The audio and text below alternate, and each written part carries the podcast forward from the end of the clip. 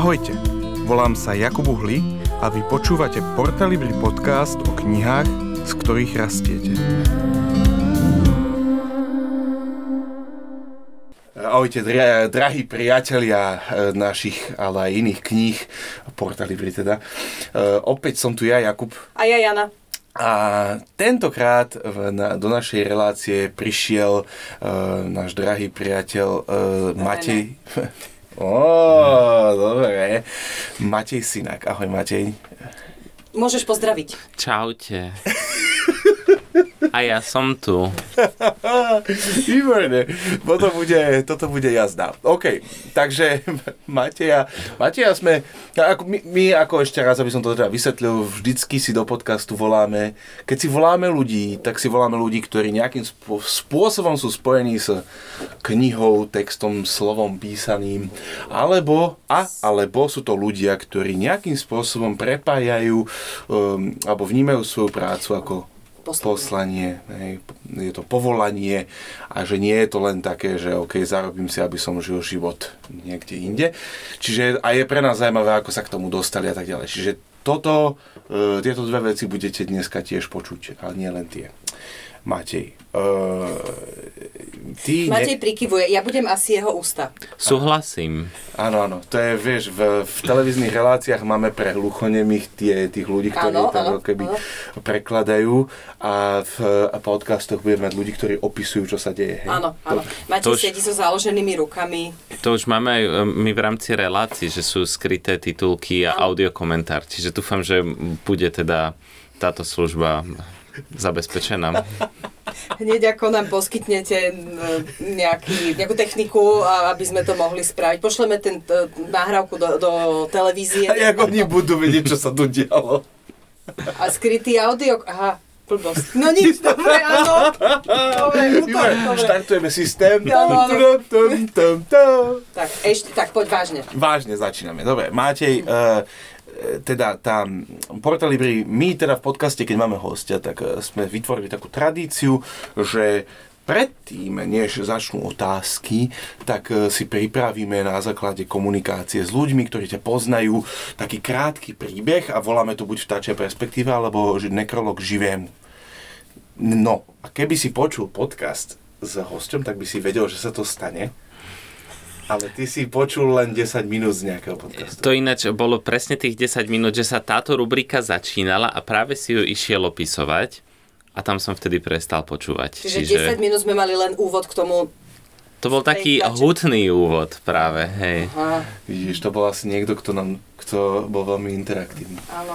No, OK. Tak daj vtáčiu perspektívu. Dám vtáčiu perspektívu, tento raz som to nemal celé pod palcom ja, ale Jana.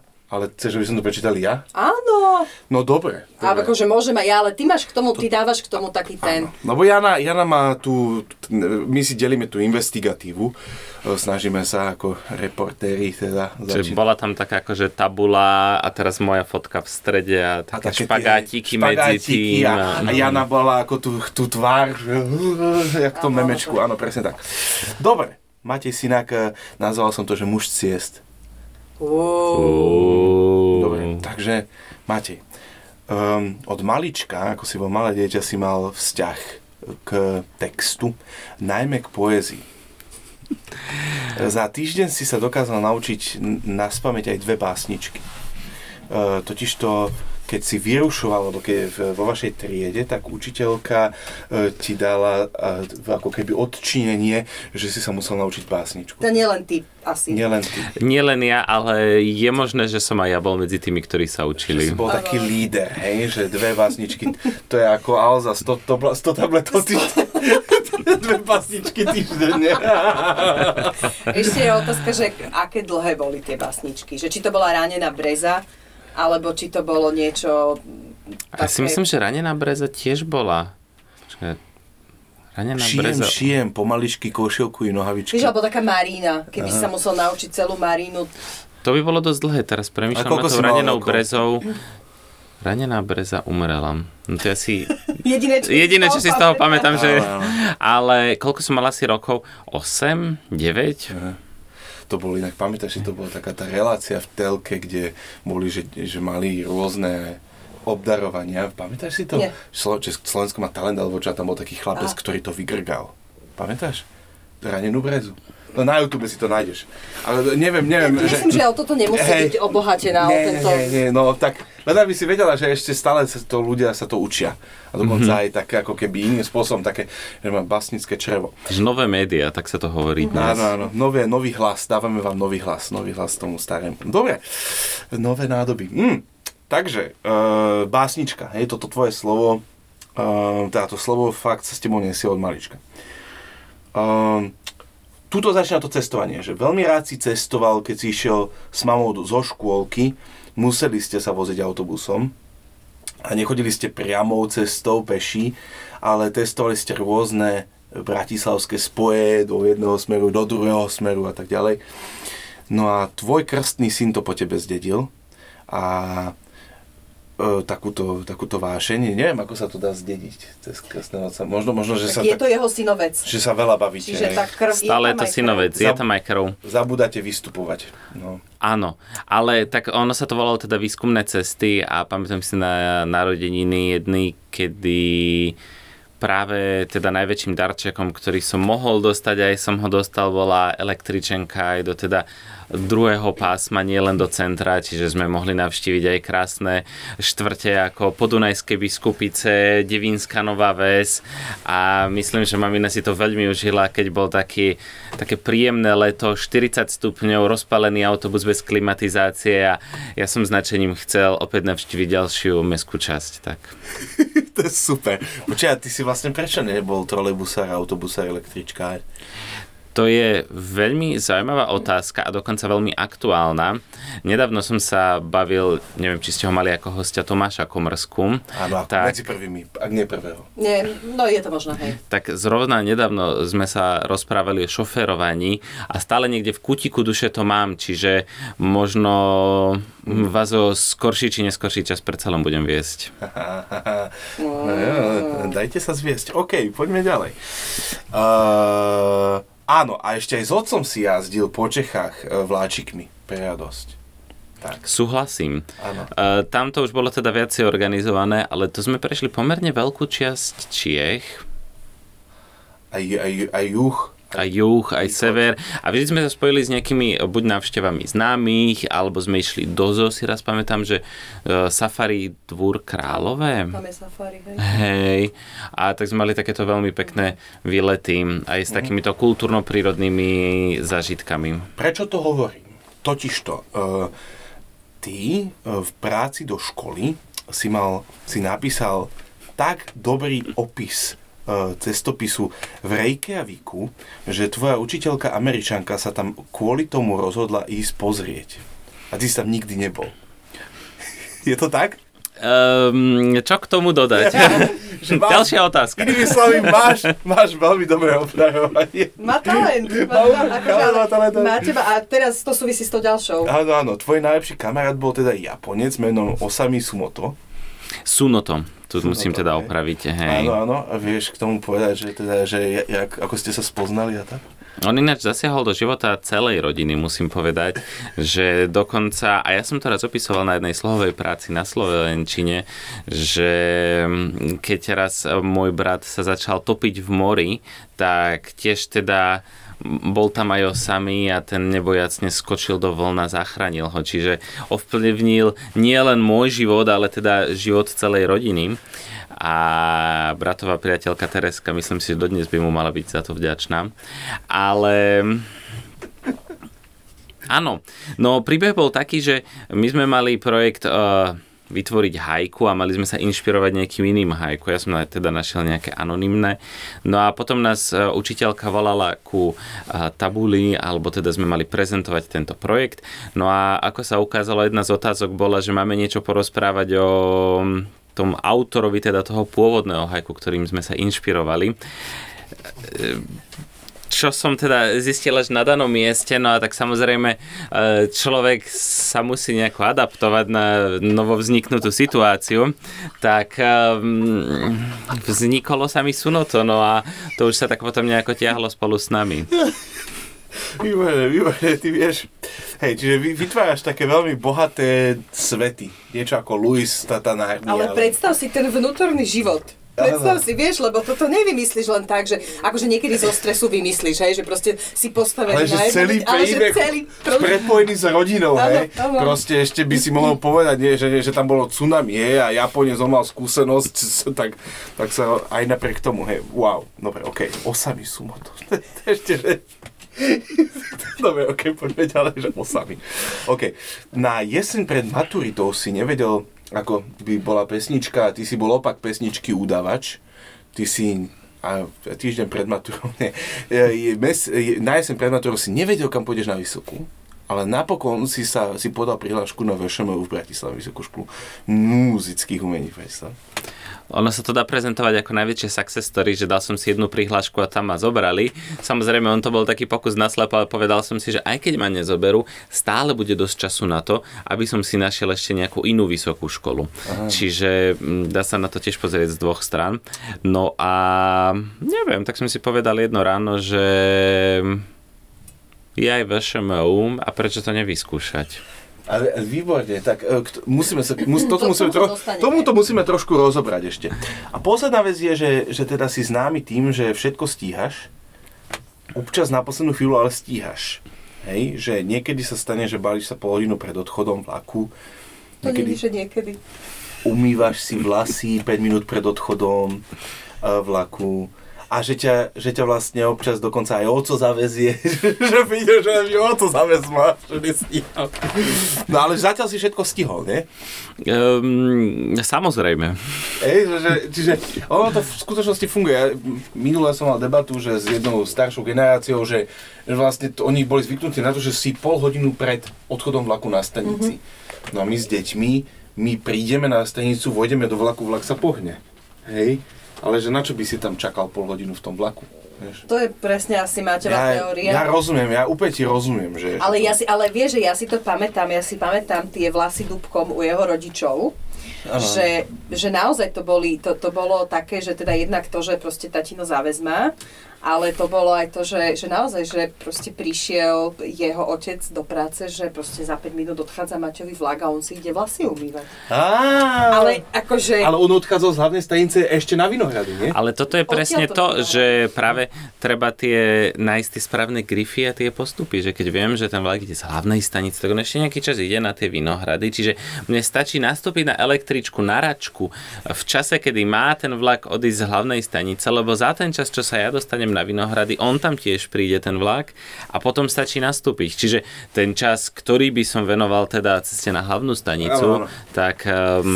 žiješ život akože fakt, ten time management máš, a la Gandalf, dalo by sa povedať, ktorý hovorí, že čarodejník nikdy nemešká, on príde vždycky vtedy, keď má prísť. Čiže ty si takým stelesnením či už Gandalf alebo Godota, teraz neviem, že čo viac. Dobre. Tak Godot nakoniec nikdy nepríde, ja sa teda snažím... Na tretí deň za úsvitu. Zrazu sa objavíš. Ide dole kopcom. Zrazu sa objavíš za zavretými dverami, to nič. No. Hej, dobre, nie, ja som myslel, aha, hej. No. To som nečakal toto. Dobre, to bol dobrý. OK, tak poďme na to, Jana začni, poďme na to VŠMU. Dobre, ja ešte len doplním, lebo to sme tak nejak nedoplnili, že teda ty máš dvoch rodičov, dvoch súrodencov, troch synovcov a manželku Niku. Áno, ja už som si hovoril, že ako pôjde po dvoch, tak akože dve manželky nemám. Ale... A robíš teda, ako sme spomínali, dramaturga v... To sme nespomínali. Lebo my sme to tak, že všetci vedia, kto je Matej Synak. Ja aj nie, to nevedia. Takže robíš dramaturga v RTVS vo viacerých reláciách? Vo viacerých reláciách. Ešte do konca budúceho mesiaca sa teda aj vyskladáte na môj plat cez koncesionárske poplatky. Áno. A potom už budeš jesť suchý chlieb. Áno. Tak. No, to je ťažké. No, takže, ale ten príbeh tvojej cesty na to VŠMU, ako sme sa dozvedeli, začal pomerne neskoro na pomery iných ľudí, ktorí riešia napríklad celú strednú školu. Ale že zo skúsenosti našej, čo sa poznáme roky, že nikto toto nečakal. Nikto, ani ja. Ani ty. Že prečo, ako si sa, teda už vieme, si urobil príjimačky, tak si sa dostal na VŠMU. Do divadla si nechodil. Veľmi málo. Áno. Ale písal tie veci. Písal proste tie veci, ale niekto to nemal. Ale... Vieš, ale zrazu ideš na VŠMU a zistíš, že musíš mať niečo načítané. Že musíš chodiť do divadla, musíš mať tú skúsenosť s divadlom. Ty si chodil, aj s nejakou pani si chodil, že? Do divadla potom. Hej, ona mi pomáhala pred príjmačkami. No. Ale tak ja si hlavne myslím, že veľa z tých ľudí, ktorí sa chystalo celú strednú školu na VŠMU, tak vedeli, že čo všetko ešte nevedia, na to, aby úspešne zvládli príjmačky. Tým, že ja som bol nezaťažený touto oblasťou, tak vlastne ja som ani nevedel, čo všetko mi chýba v rámci vzdelania, preto som na príjmačky mohol ísť s takým čistým štítom, že... Nepoškornený, čistá duša. Nazveme to štít. Čistá mysel, čistý štít. Hej. Čisté nohy. No, čiže tam bol potom samozrejme test, ktorý bol teda jeden z tých ťažších, že nejaké také dejiny divadla a nejaké akože dramatické umenie a ktorý dramatik napísal ktoré divadelné hry, to bolo zapeklitejšie, ale bol tam potom taký test, že test kreativity a mali sme napríklad obrázok a teraz, že napíšte dialóg medzi postavami, napíšte vnútorný monológ postavy, alebo bol tam, myslím si, že začiatok vety, že nevedel, či bol alebo nebol, čiarka lebo, a teraz doplniť 7 koncov tejto vety. Na to nemusíme človek žiadnu prípravu, tam stačí písať, čo mu na rozum príde. No a... buď to máš v hlave, alebo to nemáš. Dobre. No a tak potom vlastne z prvého kola vzniklo druhé. A tam nás už síce... Ono však tam sa na tú režiu dramaturgiu nehlásilo, že veľa ľudí, to bolo 25, myslím, alebo tak. Dobre, v druhom kole nás bolo 11, no ale aj z 11, ak berú 6, je stále veľká šanca, že človek vypadne. A nejak to vyšlo. A celkom si sa v tom našiel. Hej, aj keď ono zase treba tam potom povedať aj takú tú tienistú stránku, že keď človek príde na školu, o ktorej nič nevie, tak potom začína s istým handicapom, lebo si uvedomuje to, že práve teda aj tí ostatní spolužiaci majú hento naštudované, hento videli. Ono ísť študovať divadlo s tým, že človek o divadle nič nevie, je dosť zapeklité. Čiže to sa samozrejme ešte ukázalo počas štúdia, ale... Daj nejaký príbeh, ktorý to ilustruje, aby sme to pochopili. Fúha. Tak my sme mali 5 rokov predmet analýza dramatického textu a tak samozrejme na to je vhodné mať naštudované tie dramatické texty a mať ich prečítané a vidieť tam už aj nejaké skryté významy, metafory a čo ten autor, ktorý žil v danom období, chcel zrovna povedať tým, čo napísal v danom kontexte, v danej krajine. Tak samozrejme, keď človek nemá tento background, tak potom tak tápa. Hej. Napríklad Shakespeare, alebo ja neviem, niečo grécké, alebo niečo novšie. Taký stačí aj tam grécké, Eichylos, Sofokles a... Tam potom človek, ešte dobre, ten Shakespeare samozrejme, že to pozná, no ale tak samozrejme potom sú tam nejakí tí severskí a tam ide Strindberg, alebo Ibsen a... Tam to už začalo byť také náročnejšie. Ale veľa si čítal, ja si pamätám, že stále si s nejakou knihou chodil. No, jedna vec je s ňou chodíš, však to je veľmi dôležité, lebo však to je jedna zo stratégií v skutočnosti, si pamätám, že to kedysi fungovalo, že kniha odporúča človeka. Chápeš? Že vlastne keď vidíš, že dievča, alebo v obratene chalana, že on číta tam tú knihu, že vieš. Ťažký intelektuál Ibsen v kaviarni a za tým mobil. Klasika. Alebo tyčinka schovaná. No. Ale ty si potom robil inak aj na, kým sa dostaneme k tvojej súčasnej práci, že ty si vlastne pomáhal ešte v rámci školy, ste robili rôzne festivály, alebo teda ste pomáhali na rôznych festivaloch, bol si na stáži v Prahe, v Šaze.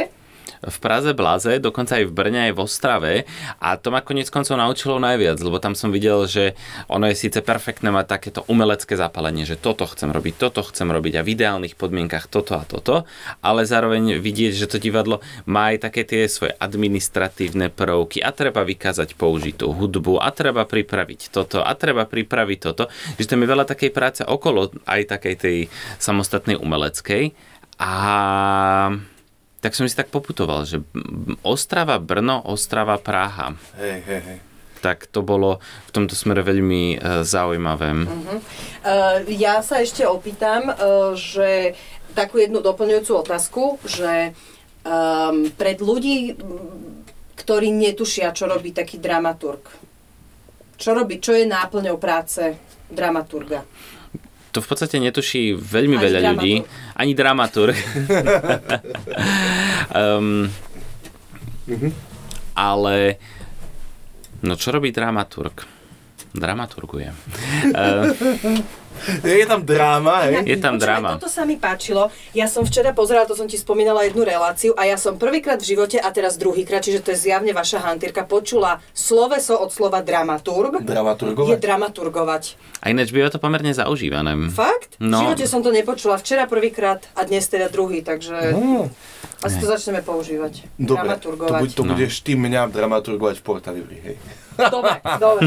Dobre, no tak čo robíš? Čiže tá práca je, že príprava textov, konceptu práce s tým, že keď je to napríklad v divadle, tak v divadle dramaturg vyberá nejakú inscenáciu, ktorú bude pripravovať, zároveň vyberie nejakého režiséra, spolu s ním pripravia koncept, ako teda bude daná inscenácia vyzerať a potom dáva pripomienky z oblasti textu alebo z oblasti toho, aby všetko významovo do seba zapadalo, ako sa tá inscenácia môže posunúť ďalej. A má zároveň taký trošku pohľad zopodiaľ, že keď ten režisér každý deň pracuje s tými hercami, tak potom mu vie tak povedať s takým odstupom, že toto mi možno sedí a toto nesedí. A tiež napríklad rozhoduje to, že dobre, toto je divadlo, ktoré skôr sa snaží zaujať mladšieho diváka, tak aké inscenácie vyberať, ako propagovať. Čiže tam je to o tom, napríklad keď je to v televízii, kde teda momentálne som, tak je to o tom, že mám na starosti jednu reláciu. V rámci tej relácie určím nejaký smer tej relácie, pre koho chcem, aby tá relácia bola určená. Na základe toho si určím, že akým témam sa venovať, s akými tvorcami, lebo samozrejme, keď je tvorca 20-ročný, 50-ročný a 80-ročný, to výsledný produkt bude vyzerať inak. Aj podľa forma spracovania, že či je to niečo pokojnejšie, niečo dynamickejšie, niečo hutnejšie, čo sa týka obsahu. Povedzme, že takto. Neviem, či to teda dáva zmysel, lebo na to nie je, že jednoslovná odpoveď, ale... Tá hranica, vieš, že tá hranica medzi dramaturgom a režisérom je veľmi tenká v niečom. Povedzme, ale ten dramaturg to skôr pripravuje tak konceptuálne a podkladovo a dáva zmysel, aby to celé niekam smerovalo.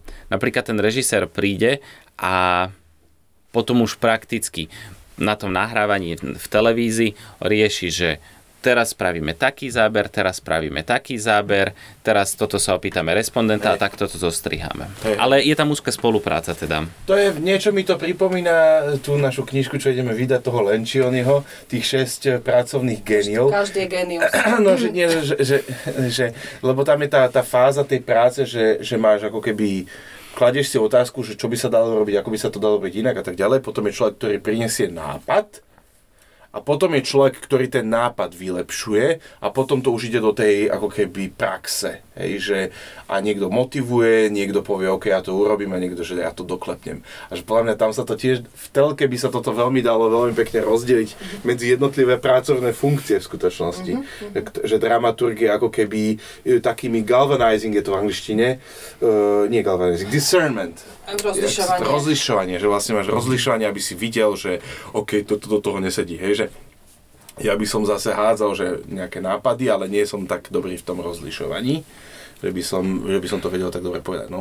OK, tak tomu trošku rozumieme, tomuto rozdielu medzi dramaturgií a... Už vieme, čo robí. Hej, tak skúsme, že dobre, že ty robíš niektoré relácie, ktoré sú... Niektoré z nich sú teda takého duchovnejšieho charakteru. Hej, že vedel by si nám o tom povedať, že prečo si sa, že to bolo také, že ty si sa prihlásil na výberové konanie, alebo ako to bolo?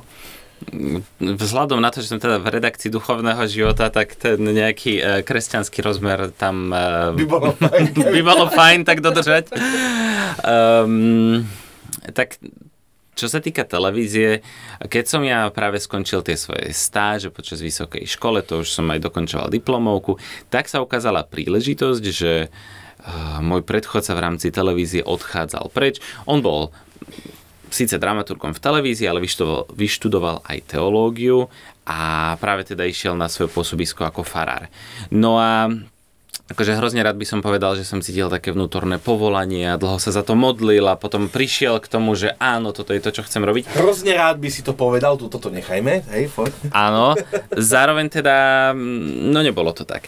A tým, že som predtým robil to divadlo, tak som mal trošku zámer aj zostať v tom divadle a robiť televíziu a robiť v náboženskej redakcii si nebolo niečo, kvôli čomu som tú divadelnú dramaturgiu študoval. Čiže bolo tam také veľké zvažovanie, že či chcem ísť týmto smerom, alebo chcem možno zostať v divadle.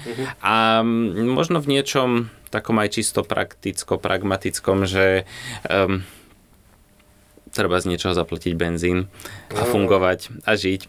Takže toto je taká istota, že trvalé zamestnanie a možno naozaj s tým, že to vyskúšať. Čiže ak je tam aj... Ako ste teda uviedli celý podcast, že ľudia, ktorí teda akože majú nejaké to povolanie ako poslanie, tak možno to poslanie som tam nevnímal hneď na začiatku, ale prišlo to až tak nejako postupne. Toto je presne to zaujímavé, že nie vždy to proste ide podľa nejakej konkrétnej šablóny, hej, že v rámci toho, tak to je zaujímavé, no. A teda, čiže k tomu si sa teda dostal a tie, na čo sú zamerané tie relácie, ktoré ty máš na starosti? Je televízny Posol, to býva na Dvojke raz mesačne, to je taký vlastne náboženský magazín, ktorý je pre protestantské cirkvi primárne zameraný. Áno. A teda je to 26 minútovka. No, televízia má také smiešné časy, ktoré používa ako štandardy, že 7 minút, 13, 26, 39. Sa to nedalo veľmi deliť. Áno. Nie je pre matematik, je to pre nematika. No dobre, nie, zamotala som sa. Ale ono je to hlavne o tom, že keď je to 26 minút, tak potom je tam ešte nejaký čas operatívny na nejaké reklamy, upútavky, ktorý je do tej pol hodiny, čiže ako polhodinové okno a tá 26 minútová relácia. No a tak tam sa snaží venovať aktualitám z prostredia cirkvi. Čiže toto je jedna taká vec, stále sa tomu snažíme nájsť nejakú adekvátnu formu, určiť si, alebo stále premýšľať nad tým, že kto je tá cieľová skupina a ako to vieme tej cieľovej skupine ešte viac a lepšie priblížiť. Čiže toto je vlastne jedna relácia, ďalšia relácia je slovo, to sú vlastne príhovory duchovných, farárov, kňazov, pastorov, kazateľov. Viac pomenovaní už neviem, ale... Majster synonym. Vlastne tam je to o takom krátkom 5-minútovom príhovore s tým, že tiež sme hľadali tú formu, napríklad vola, kedy to bolo len... Ono je to tiež taký technikus... Terminus? Terminus, chcel som byť chytrý a čo z toho? No. Terminus technicus, tak. Chcel som byť za chytrého. No, ale že hovoriaca hlava, že teda akože len človek vidí toho človeka na kamere a tam teda ten farár rozprával. Tak sme sa to snažili trochu zdynamizovať, teraz sme to spravili trochu civilnejšie, v civilnom prostredí, nejaké zábery s dronom. Čiže toto je vlastne taký druhý formát, tretí formát sú bohoslužby, to sú priame prenosy a štvrtý, ktorý je tak operatívne podľa obdobia a financií, sú dokumenty. Si robil teraz niečo? Darínu Bancíkovú, to bola ako prvá farárka evanjelická. Hej. Už je to vonku? Ešte nie, teraz je nejaká postprodukcia práve. Tak daj vedieť, kedy to bude vonku. To bylo... Dám vedieť. Predtým sme robili také trochu historickejšie, tam sa nám nepodarilo s ním osobne stretnúť Andrej Sladkovič, ale tak teraz sme vlastne mali Darínu Bancíkovú. Ani s ňou už teda... Ale tam to bolo ako keby ešte trošku šanca, keby ste to začali predpáčiť. Našli sme ju v archíve, aj v televízii, aj v rozhlase, čiže tam sa ešte dalo. Sladkoviča nie? Prekvapivo, ale... Ja som inak chcela to s tou telkou, že teda dve otázky som mala, že naozaj sa to snažíš zdynamizovať, lebo presne som chcela povedať, si ma predbehol s tými tvárami. Ja to teda takto, ja to nesledujem, ja to sledujem, alebo pozerám vždy len preto, lebo viem, že to robíš ty, hej, musím sa takto priznať, že teda ten, nepozerám to preto, lebo ja neviem čo. Lebo po obede si nenaladíš STVčku o druhej, ale debatuješ o kázni, alebo spinkáš, pozeráš formulu a pritom spinkáš. To som nikdy nepochopila, inak to aj môj otec robil, vždycky pozeral formulu a spal. Nevieš, aký je to uklodňujúci pocit, keď teraz počíš... Neviem. No, ale že napríklad veľmi zaujímavé bolo, že teda toto dynamizovanie a toto ako prinášanie tých nových takých mladších, akože teda z perspektívy tých mladých ľudí, že máš farára, ktorý má rád fotbal alebo hokej alebo niečo také a rozpráva z futbalového štadióna, hej? Proste to slovo, ten príhovor 5-minútový nemá, ako si hovoril, že hlava a ešte máš proste akože vyslovene vážne a takéto. Alebo ideš na kopec, alebo ideš niekam do prírody, alebo naozaj tie dróny, ale že je to také zaujímavejšie, že predsa len.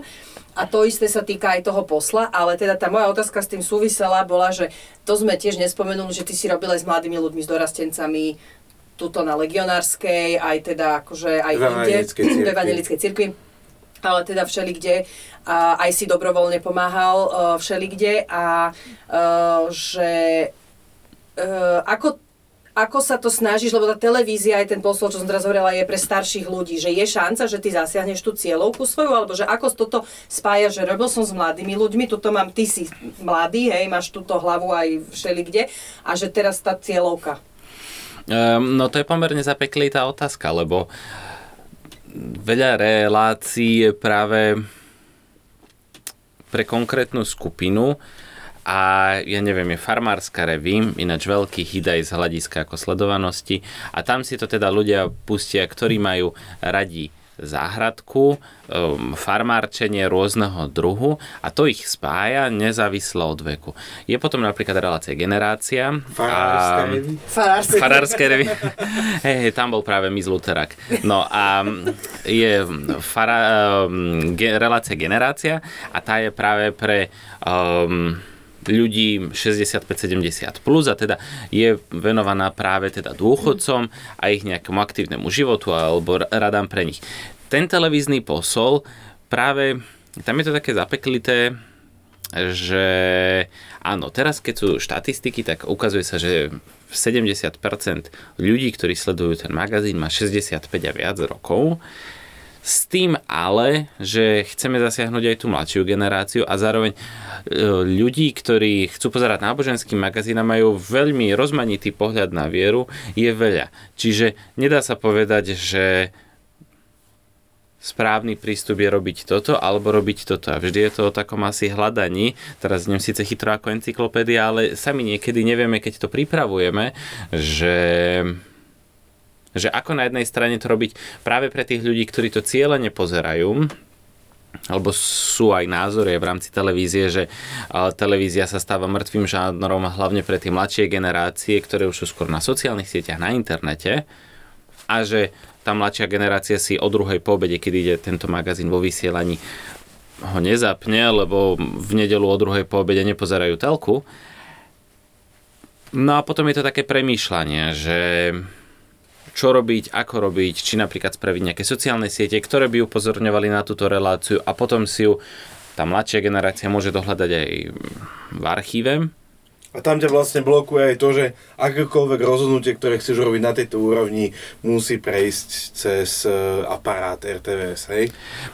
Viac menej, ja mám v tomto smere voľné ruky, že ak tam ja dám niečo iné a nebude to niečo škodlivé, tak môžeme to zmeniť akokoľvek. Ale nie, že povedzme, že by si vytvoril Facebookovú stránku alebo niečo, že v rámci že RTVS toto, tak že tam by ti dali voľnú ruku. Dali by mi voľnú ruku, ale tak ono je to napríklad aj potom už taká celkovo štruktúrálna otázka z hľadiska redakcie, že vždy v nedeľu po obede o druhej je teda náboženský magazín, bude teda televízny posol raz za mesiac, potom je relácia s názvom Orientácie, ktorá je z Košíc, to je teda ekumenický magazín, potom sú ešte orientácie, ale iné, ktoré teda sú z Bratislavy, ktoré sú teda primárne venované pre katolíkov. No a teraz je tam presne to, že v jednom nejakom štruktúrnom okne sú tri druhy relácií, každá je trošku ináč uvádzaná, každá má trošku inú formu. No a jedna z vecí, na ktorej aj teraz pracujeme, aj po výmene teda šéfstva v redakcii, ku ktorej prišlo nedávno, je práve nejaké zjednotenie týchto formátov, aby sme ich potom práve vedeli aj predať vonku a ostatným. Lebo zároveň, ja keď radikálne zmením ten prístup, tak stále je to v rovnakom štrukturálnom okne ako povedzme tie ďalšie relácie, ktoré sú zase pre inú vekovú skupinu. A teraz v nejakej mere to zjednotiť, ale byť tu pre tých ľudí, tak to už sú potom také skôr veci plánovania a dramaturgie celej relácie.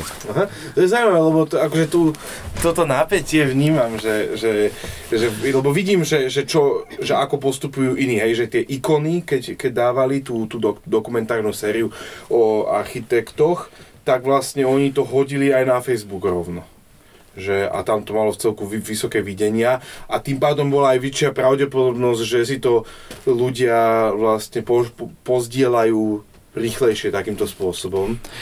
Ono sa ukazuje, že na Facebooku je stále väčšie zastúpenie starších ľudí a tí mladší sú na Instagrame, dokonca niektorí ani na Instagrame nie sú a tam už teda tie sociálne siete sú také, že tie už ani, ja som na nich nikdy nebol, ale okrem Snapchat a TikTok a BeReal, ako som minule zistil, tak to sú presne tie siete, na ktorých je tá mladšia generácia. Ale oni si zazdelajú tie linky toho videa. Áno. To video hodíš, také dlhé hodíš na YouTube alebo čo a hodíš im YouTube. Jasné, dá sa aj tak, ale potom už keby človek to chcel naozaj robiť do detailov, ale to by na jednu reláciu museli byť traja ľudia, ktorí by robili okolo nej marketing, tak potom by niekto robil zo zostrihu televízneho posla video na TikTok, ktoré by vedelo osloviť aj hentam ľudí. Aj no ale... Rozmanito, do celého sveta. Tá sledovanosť ešte Indovia, vieš, a keby to... A Černosy... Ľudia z Afriky, keby to začali sledovať a... Tá Čína, uvidíme, čo z TikTokom bude, že... A tým pádom vznikne diera na trhu, ak by ho zrušili. No poďme ďalej. Je niečo, čo, keď sa pozrieš na to, že čo si sa učil versus to, čo je realita, v čom ťa tá škola tak pripravila a v čom naopak si musel ako keby dobiehať veci v živote. Ja sa teraz pozriem do svojich mudrých poznámok, čo sú asi 3 vety, ale keď som teda dostal otázky a premýšľal nad nimi dnes ráno, tak... Si už... Ty potrebuješ presne toľko času, koľko treba na to popremýšľať.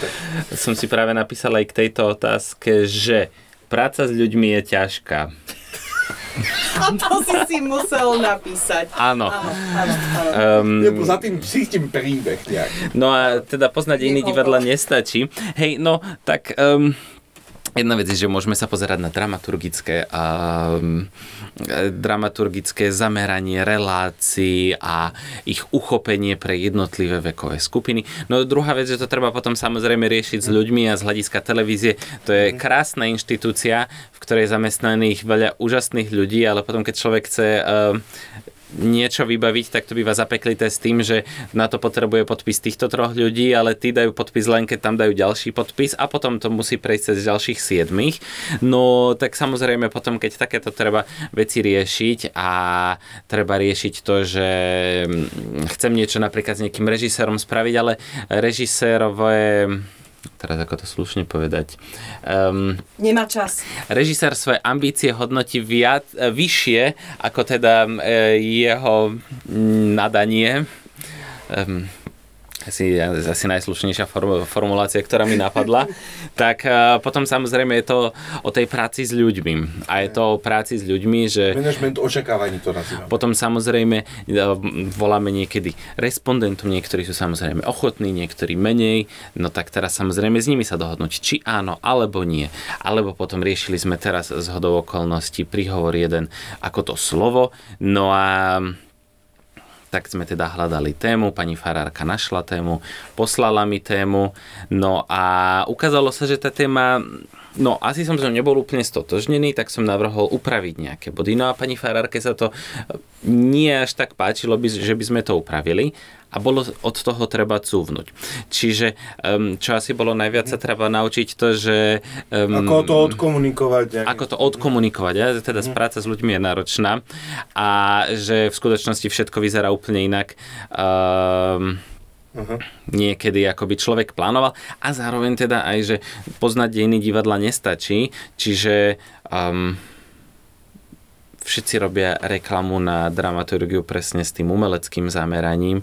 No nikto nehovorí to, že potom musím zobrať výkaz hudby a vykázať ho, aby to teda išlo cez SOZU a boli tie relácie napríklad v tomto smere pripravené. Ano. Alebo že musím pripraviť, ja neviem, výkaz alebo rôzne iné administratívne radosti.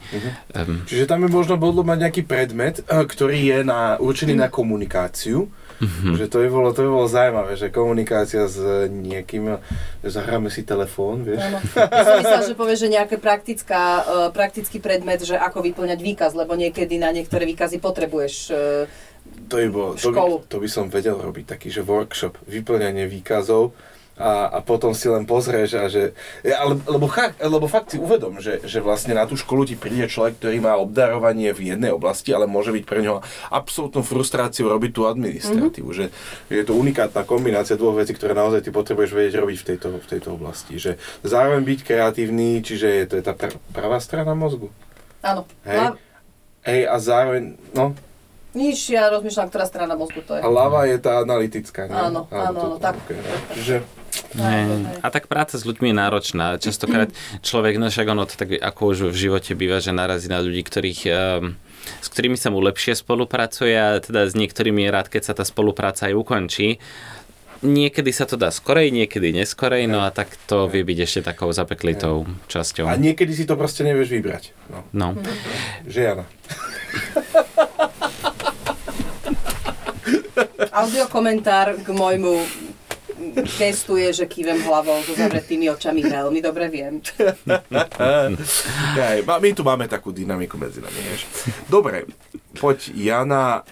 A čo si sa pýtal? Ja som sa pýtal na tú školu, hej, na to prepojenie. Aha, a myslím si, že je čas na príbehy. Daj nám nejaký príbeh, že ty si zberateľ príbehov. Teda aj ako dramaturg, ale aj ako človek. Nie, lebo najprv to boli tie vymyslené a potom... Hej, a teraz sú to reálne, ale... Čiže spojme to tak, že môžeš si vybrať, môžeš povedať obidva, že tak mal si v tej práci nejaké príbehy, ktoré ťa inšpirovali, že si zrazu zatúžil byť lepším človekom.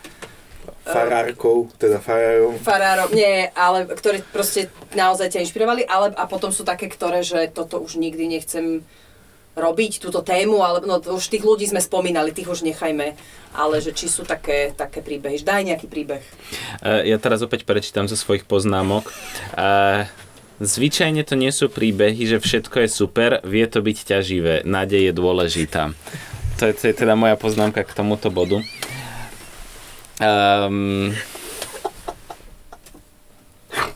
Áno, no... Ja si myslím, že si jeden z mála, čo spôsobil, že Jakub ani nevládze rozprávať, ako sa smeje. A to keby ste videli, ako to s vážnou tvárou si to pozera. A ja očakávam nejakú odpoveď. A ty si sa delil toto. Ale veď ona je hrozne seriózna. No však toto. Nádej je to živá. Plačem. Dobre. Áno, čiže, lebo tak, hej, že ja si to teda tú prácu tvoju predstavím tak, že ty chodíš proste po tom Slovensku aj východ, sever, západ, juh, všetko možné. Som vymenoval všetky svetové strany. Áno, úplne v inom poradí, ale hej. A teda...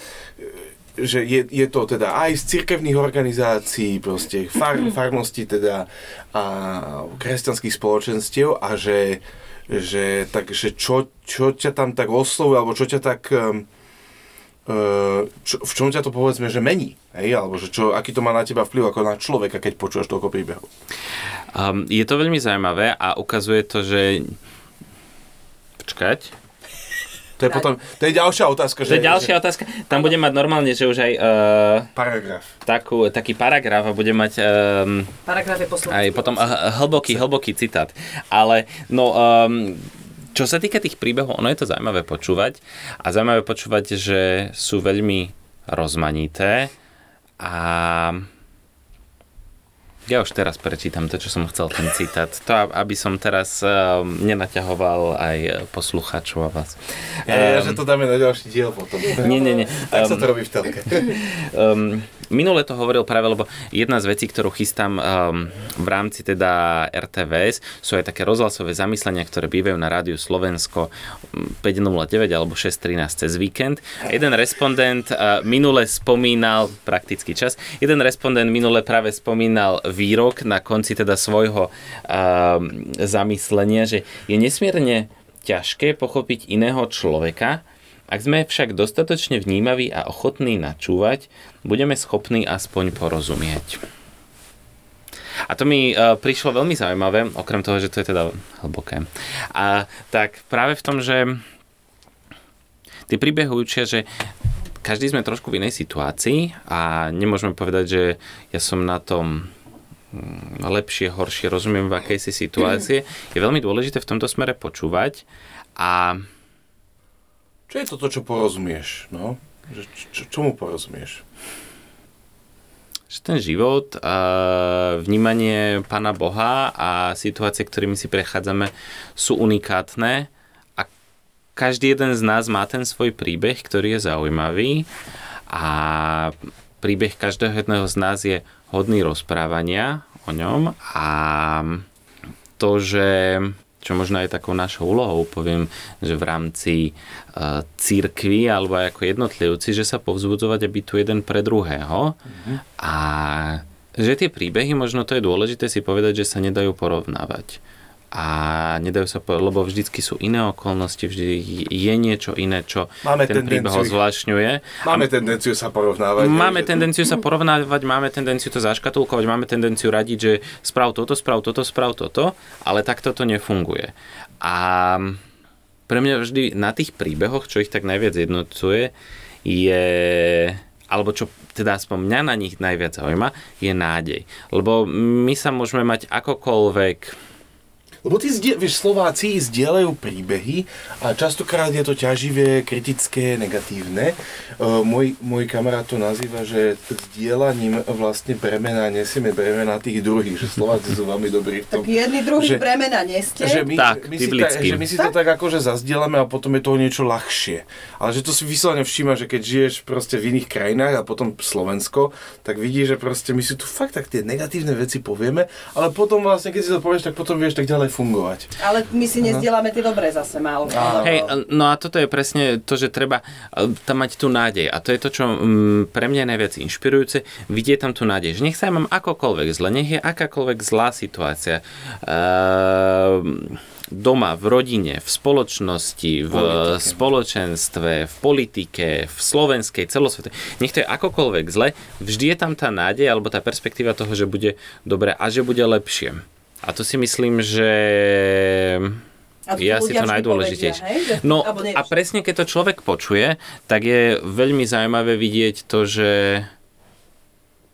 to je to, čo aj mňa inšpiruje a posúva ďalej. Ale zároveň pri tej otázke, že čo sú tie, ktoré boli akože tie inšpiratívne a čo sú tie, ku ktorým sa nechcem vrácať alebo boli ťaživé, ono častokrát sa aj tie príbehy zjednocujú, že tie príbehy sú mnohokrát ťažké.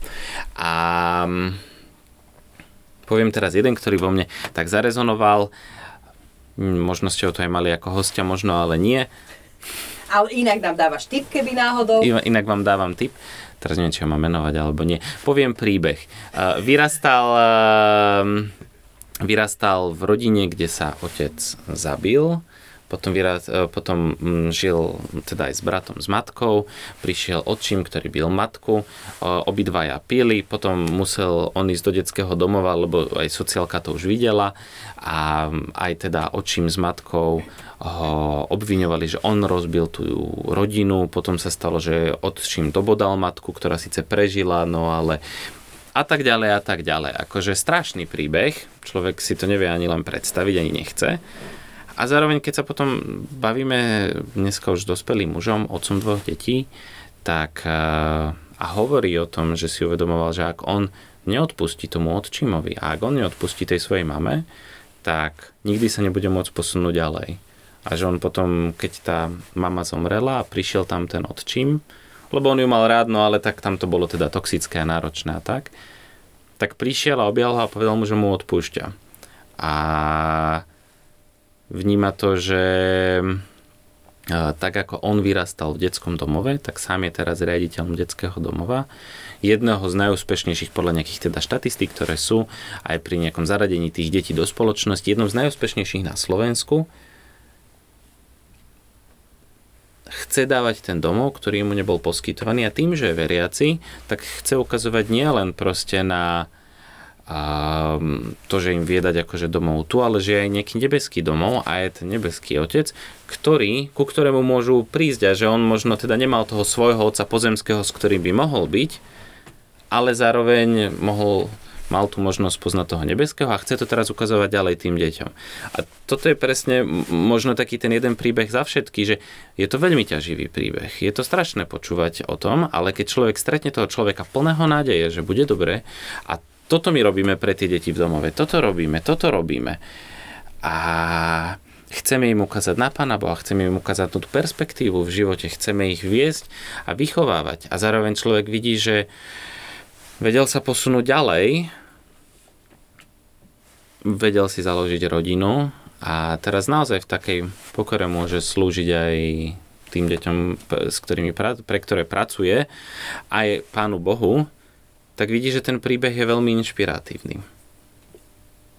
A možno toto je presne to, že častokrát ten inšpiratívny príbeh vie byť náročný zároveň. Lebo v rámci tej práce je veľa takých udalostí, že sa deje niečo v rámci cirkvi alebo je nejaká konferencia a my ideme na tú konferenciu a tam natočíme nejaký príspevok. A to je pekné, ale zároveň teraz bolo 125 rokov vydavateľstva Tranoscius, no ako pekný príspevok, ale zároveň nechytí to človeka možno, alebo teda mňa to nechytí až tak za to srdiečko, že by som na to spomínal. Iba, že by tam bol komunikovaný nejaký dramatický príbeh toho, že vlastne... Hoci ten Tranoscius má za sebou dramatické veci, hej, že aj to v kontexte, ktorom bol založený, no. Vieš, že... Jasné, ale toto už je presne o tom príbehu a presne, čo je na tej práci najzaujímavejšie a čo máme aj skúsenosť, že tých divákov najviac zaujíme a mňa to vždy najviac zaujíme, je ten príbeh. Robil som rozhlasový rozhovor s Petrom Jaškom a neviem teda, či poznáte jeho príbeh. Bratrec mojej mamy. Bratranec svojej mamy. Áno. Tento svet je malý. Áno. Ale práve keď človek...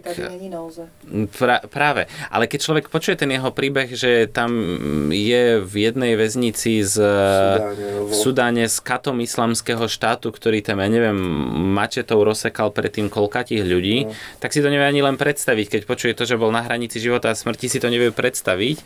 Ale zároveň, keď... vidí to, kde je dnes a naozaj, že ďakuje Pánu Bohu za to, čo sa mu stalo a s tým, že v podstate, že to bola skúsenosť, ktorá ho opäť niekam možno ďalej priviedla a môže teraz aj viesť ďalších ľudí alebo pomáhať tým, ktorí sa vyskytnú v podobne kritickej situácii, tak na jednej strane je to veľmi inšpiratívne, že vie ďalej žiť, ďalej fungovať, a zároveň je to veľmi aj niekedy ťaživé. Čiže myslím si, že toto asi tak prepája tie príbehy. Áno. Nemáš rád lacné konce. Áno. Dalo by sa povedať. A aj, neviem, či poznáš Tolkienovú esej o On Fairy Stories, ktorá je na konci Hobita. Na konci Hobita je taká jeho krátka esej, kde on vlastne hovorí takú myšlienku, že o dobrého konca, katastrofa. Katastrofa, teda v gréckom dobrý, hej, a on hovorí, že vlastne že o kľúčom, že dobrý príbeh by mal mať dobrú katastrofu a v zásade hovorí podobné veci ohľadne nádeje ako ty. A to mám pocit, že to je to najdôležitejšie, lebo a my sa každý jeden z nás dostaneme do nejakej akože zlej situácie, škaredej, temnej, a tie situácie sa nedajú porovnávať, ale zároveň je na nás potom, čo s tým príbehom spravíme. A počúvať tie príbehy tej nádeje, že áno, nestratím tú perspektívu, idem ďalej, je veľmi dôležité a to si myslím, že vie povzbudzovať každého ďalej. My by sme si vedeli povedať z našho života určite nejaké situácie, ktoré boli teraz premýšľam slušne, ako to povedať. Ťažké ďakujem. Ale zároveň je potom na nás asi, čo s tým našim príbehom spravíme. No a dostávaš nejakú spätnú väzbu, na ktorú rád spomínaš, že niečo niekto nejak povedal, že wow, že... Alebo aj nie wow. Alebo aj nie wow. Ináč to je... To je, že toho je dosť asi to. Ja aj to sme zase pri tom... Ale náhodou však, akože keď je to konštruktívne, tak je super počuť aj takú spätnú väzbu. Ja som takú našiel na jednom nemenovanom webe, som našiel na teba nejakú negatívnu spätnú väzbu, ale a to asi vieš. A keďže chceme pozitívne, tak o tom ani nie. Áno. Tak.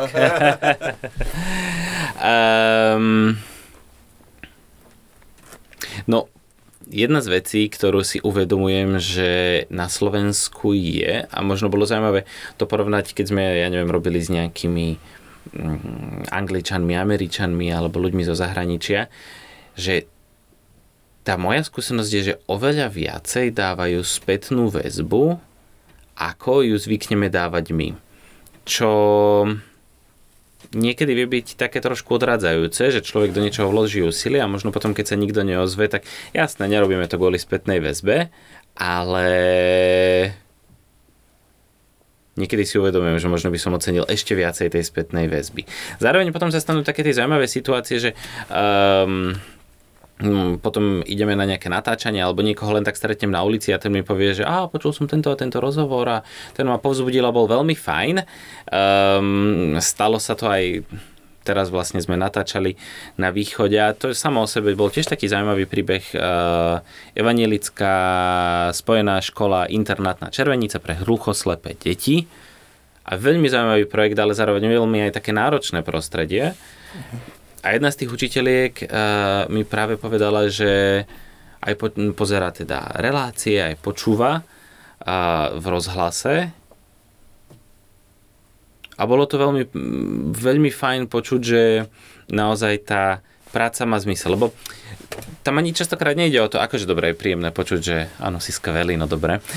Ale je zároveň asi veľmi dôležité pre mňa počuť alebo vnímať to, že áno, tých ľudí to povzbudilo, inšpirovalo, priviedlo niekam ďalej. Že to je aj zmysel tej práce, lebo povedzme si tak, že človek by nezostával v RTVS kvôli tomu, že tam zarobí veľa peňazí, lebo tak štátna firma, ale... Zároveň zostáva tam preto, že tam vidí nejaké to poslanie, alebo vidí to, že to má zmysel. A keď potom možno aj spomínam, že by som niekedy bol rád za viac tej spätnej väzby, možno je to skôr o tom, že či to tých ľudí v niečom vie posunúť, inšpirovať, povzbudiť, alebo možno práve premýšľať iným spôsobom a skúsiť sa napríklad na budúce na to pozrieť z nejakej inej strany. Hej. Čo by si zmenil, keby si, že zrazu, že dostanete peniaze, alebo že dostaneš peniaze, plnú moc, čo by si urobil inak, alebo že čo by si spravil? Môžeš také povedať? No jednoznačne nejaké divadelnú inscenáciu na podklade Porta Libri kníh. Akože ona Joba, alebo... Tak Job už je, aspoň teda Rausov, ale mohol by Zuzky Kasiabúovej knižky zdramatizovať. Alebo Tomáša Komarskú. No. Bolo jaké, nie? Že sedí šofér. Sedí šofér a sa tam menia tí ľudia pri ňom. No, to by bolo, to má také znaky postmoderný a všelijakých... No, nie, fakt, tak to je... Abstraktného divadla, že... Naivného. Premýšľam. Ja si viem predstaviť, že aj tá relácia, ktorú teraz robím, tak by sa dala tak technologicky ešte posunúť ďalej, mať väčší rozpočet. A mne sa veľmi páčia také cestopisy. My sme viackrát aj teda s mojou drahou pani manželkou boli na takých cestopisných večeroch a výletoch. Ja som ju spomínala. Okay. Hej, a tak a sme pozerali, že tam ide nejaký človek a natočí o tom nejaký cestopisný film, dokument, tak to by ma bavilo. A tam už samozrejme záleží od tej témy a že v akom by to bolo kontexte, že či by to bolo, tak dobre, asi tá náboženská redakcia, tam by sa tak možno aj čakal, že ten Izrael, a dá sa to z rôznych zaujímavých strán uchopiť. Celé Stredomorie môžeš urobiť. Ja som práve myslela cestopis, že po evanjelických chrámoch na Slovensku. Alebo cintorino. Ale vidíš, ja som tá obmedzená. Ja som počul, vieš, aké vtipy sú luteráni hovoria, ale no to neviem, či to môžem povedať. Ale, ale tak akože, dobre, nechaj to. Alebo napríklad som sa bavil raz s hercom, a to bolo zrovna ináč, keď som bol v Brne, a on, že teda, keď chcel, že cítil, že je toho veľa, tak si vyslovene dal, že 3 mesiace, myslím, prestávku a povedal si, že pôjde peši z Brna do Compostely. A teraz akože, dobre, ja tam možno nevidím úplne taký ten duchovný rozmer toho, že ísť do Compostely, ale taká tá nejaká akože cesta, venovať sa niečomu, ísť za niečím dlho, ale zároveň je to aj fyzicky náročné, zároveň človek má veľa priestoru premýšľať nad celým životom a všetkým, čo je. No neviem, vymýšľam si, ale sú to možno niečo spojené s cestovaním a s dávaním nejakého zmyslu veciam a možno opäť hľadaním toho príbehu. Chcel by si sa raz vrátiť k divadlu, keď už RTVS nebude dotovaná? Som čítala minule, že aj nejaké divadlá nedostali teraz v podporu, lebo však teda nepotrebujú. A že či by si sa chceš sa vrátiť k divadlu, alebo ťa tá telka tak zaujala, alebo teda rozhlas a televízia, lebo ja si pamätám, že svojho času ty si rozmýšľala o tom, že by si chcel robiť rozhlasové inscenácie. To mi teraz napadlo. Ten rozhlas inak, to je jedno z tých miest, ktoré by ma možno zaujímali viac do budúcna. Teraz je to práve teda tie zamyslenia, duchovné horizonty, čo je tiež teda také rozhovory na takú 3/4 hodinku a bohoslúžby. Čiže tam by som to možno videl viacej. Divadlo, no je to niekde v srdiečku. Kedy si vznikol Tolkien, vieš, že to bolo ikonické, to ako tá divadelná hra v rádiu. A teraz to počúvame zrovna s pani manželkou. Takže otázka je, že či neurobí napríklad letopisy na Narnie. Vieš, to by bolo fascinujúce. By museli byť lepšie preložené. Vidíš, alebo aj zredigované. No však, lebo napríklad tie české boli, aspoň čo si pamätám, tie boli dobre preložené, ale myslím, že to slovenské bolo také slabúčke oproti tej českej verzii. To bolo narýchlo, podľa mňa tam bol problém, že to bolo narýchlo a bolo to robené, lebo neboli to 90. roky. To bolo až keď vyšiel prvý film, čo neviem kedy bolo. No, nejaký 2004. No, tak potom, hej. Ale to bolo robené podľa mňa vyslovene, že vedeli, že sa točí film, dostalo to slovenské vydavateľstvo, lebo však sa robí film. A išlo sa na to tak, že podľa mňa akože rýchlo to preložme niekým, kto podľa mňa nemal taký vzťah až k Narnii.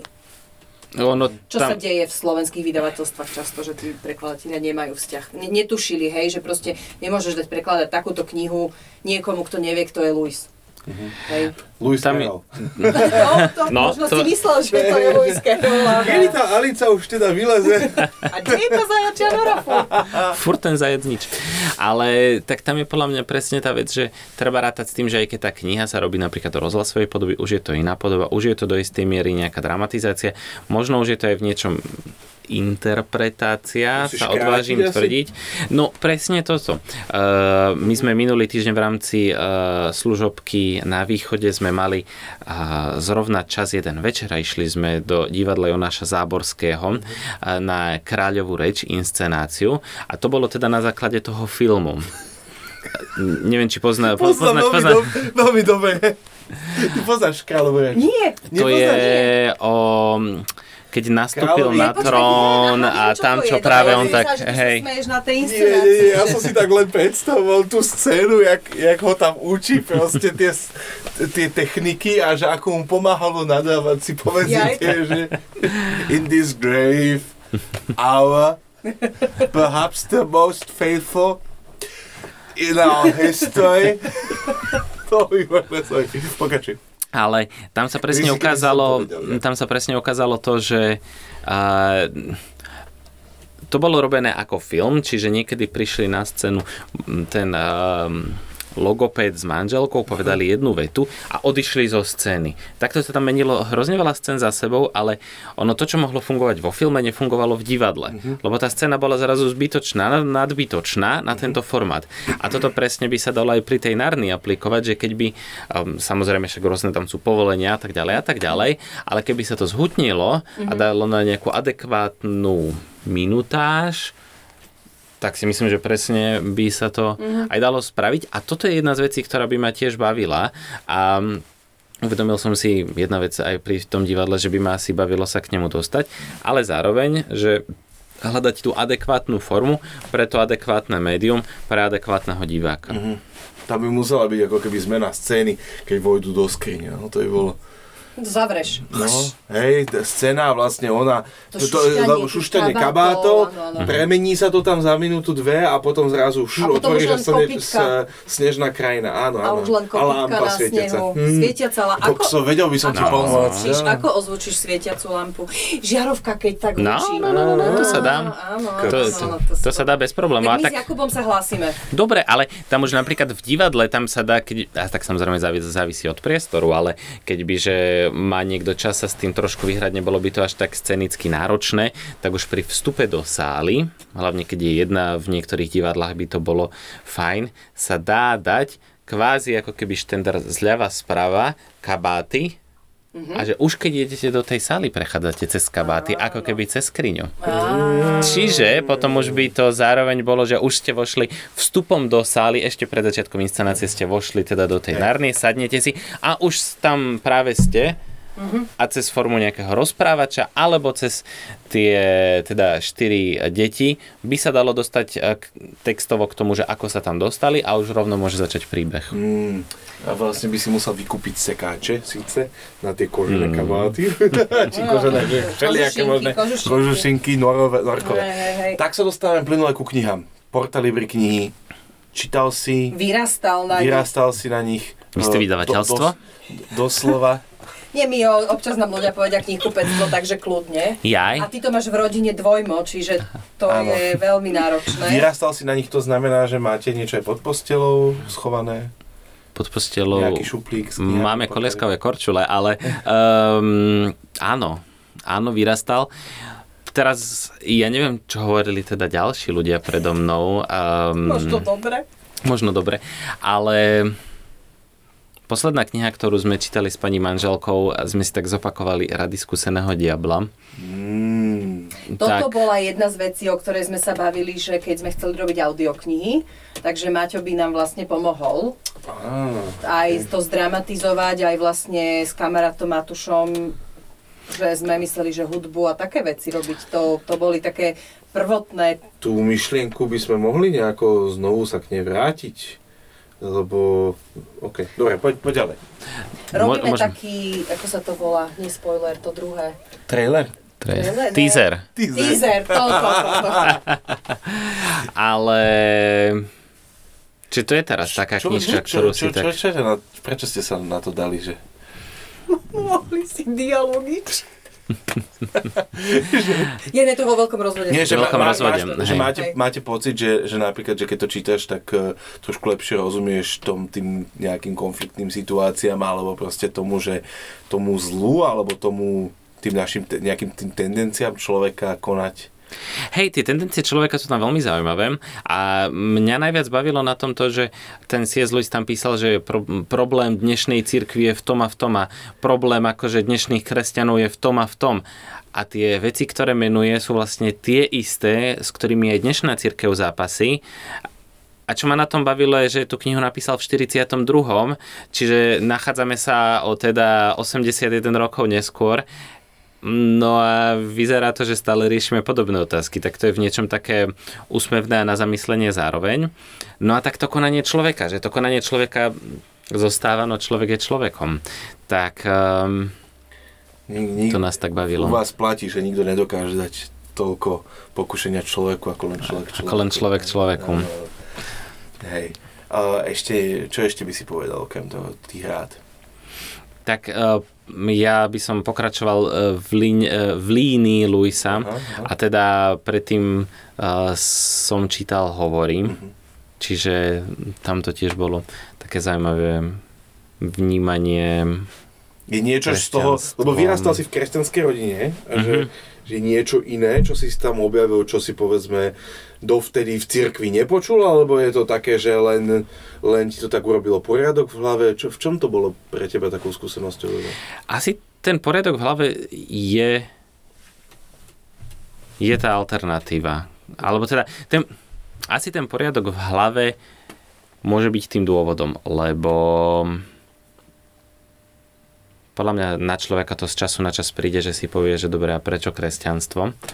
A ten Lewis tam dáva veľmi zaujímavé dôvody a veľmi zaujímavé tam práve sa pozerá na to kresťanstvo z rôznych strán. Aj mne to povedalo, že aha, toto je možno jedna z perspektív, o ktorej som buď nevedel, alebo na ktorú som zabudol.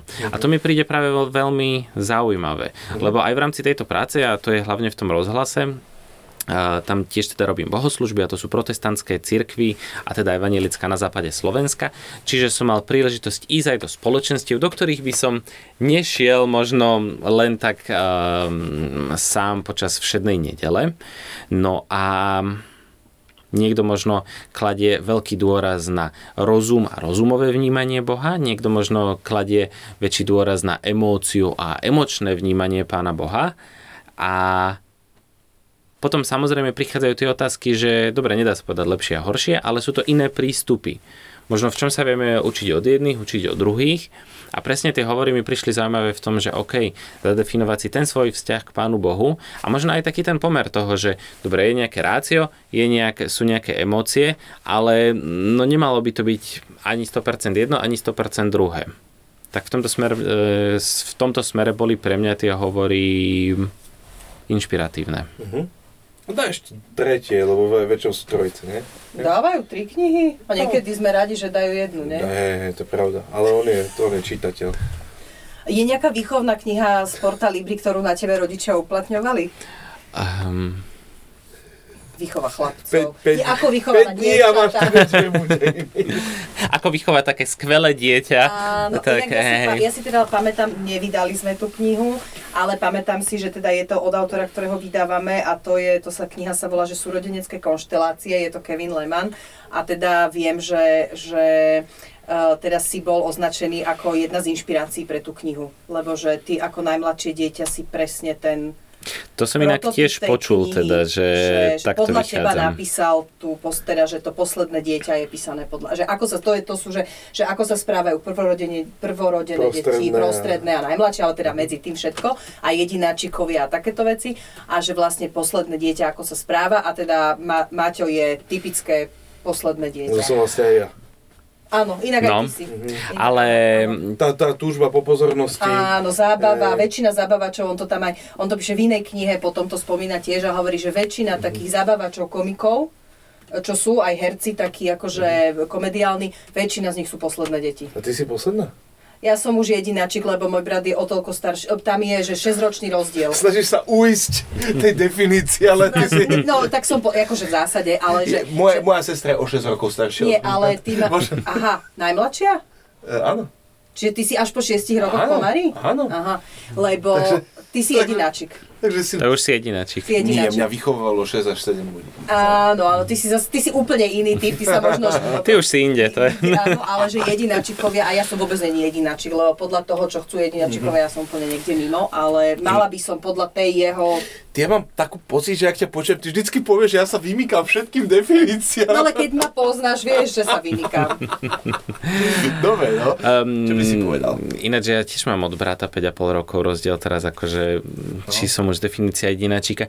My sme minule čítali s pani manželkou zrovna nejaký taký príspevok na Instagrame, že najstarší, ako je teda ona, častokrát skončia s najmladšími, čo som teda ja a naopak. A že tí najstarší tam dávajú takú tú organizovanosť a takú tú štruktúru a pripravenosť, a že tí najmladší potom tam dávajú takú tú mieru spontánnosti, odľahčenia, línia a tak sa doplňajú. Tak. Na to musím zamakať trošku. Okay. Na tom odľahčení? Hej. Ale... Nie som v tom dobrý, to vám musím... Ale je to dobré, že proste teraz, keď to zase... No nie, už mlčíš. Dobre.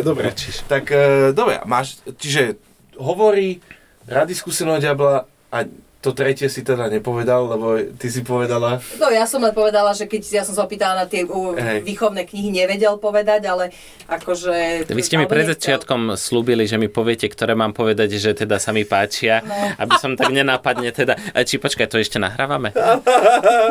No ale... Vzťahové si nejaké čítali tak pred manželstvom? 5 jazykov lásky. Možno to je teda veľmi taká akože klišé odpoveď, keďže mám pocit, že keď som teraz pozeral na Martinuse, to už je asi 1500 dní v top 100 táto kniha, ale minule som ju zrovna spomínal kolegovi a tiež ho to zaujalo, no niečo na tej knihe bude. Hej, ale inak ty dneska... Alebo pre mužov, tá je s obrázkami. Áno, 500, áno, to je moje obľúbené, áno. Ale dneska ako komiks? Alebo... Komiks, no nie je to úplne komiks, ale podľa mňa, keby bol komiks, bolo by to ešte lepšie, ale dneska sme priniesli hranice v chodení. Too late, ale... Too late. Keby náhodou. No. Dobre, no áno. Tak a to budeme promovať v najbližšom čase teda. OK. A musíme dať Maťovi nejakú knihu, ktorú by mohol zdramatizovať.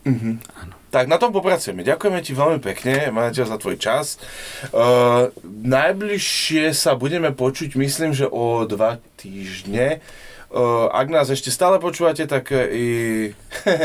Akože či nás už vypli? Nie, tak o týždeň ja budem v pondelok v podcaste za Zabudnutých ciest, kde budem To je 8. mája, na konec svetovej vojny. Hej, a tam rozprávam aj o Porte. Ale je to taký, nepustíte si to, keď chcete niečo seriózne. Ono to bolo dosť neseriózne. A... To sa mi páči, akože podcast je to akože Inception, Podcastception. Podcastception, hej. Áno, ale teda v ďalšie, budeme mať také dvoch zaujímavých ľudí. Jeden, že z Levíc a druhý pôvodom zo Svitu. A čiže snažíme sa tak ako keby to trošku ozvláštniť. Tie regióny zase. Žena, muž a žena a prídu a veľmi sa na to tešíme, že ak to vypáli tieto rozhovory. Takže počujeme sa o 2 týždne. Ahojte. Ahojte. Čau.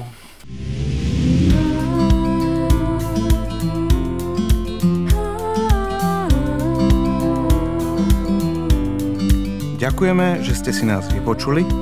Ak chcete zistiť viac o Porta Libri, nájdete nás na www.porta.sk.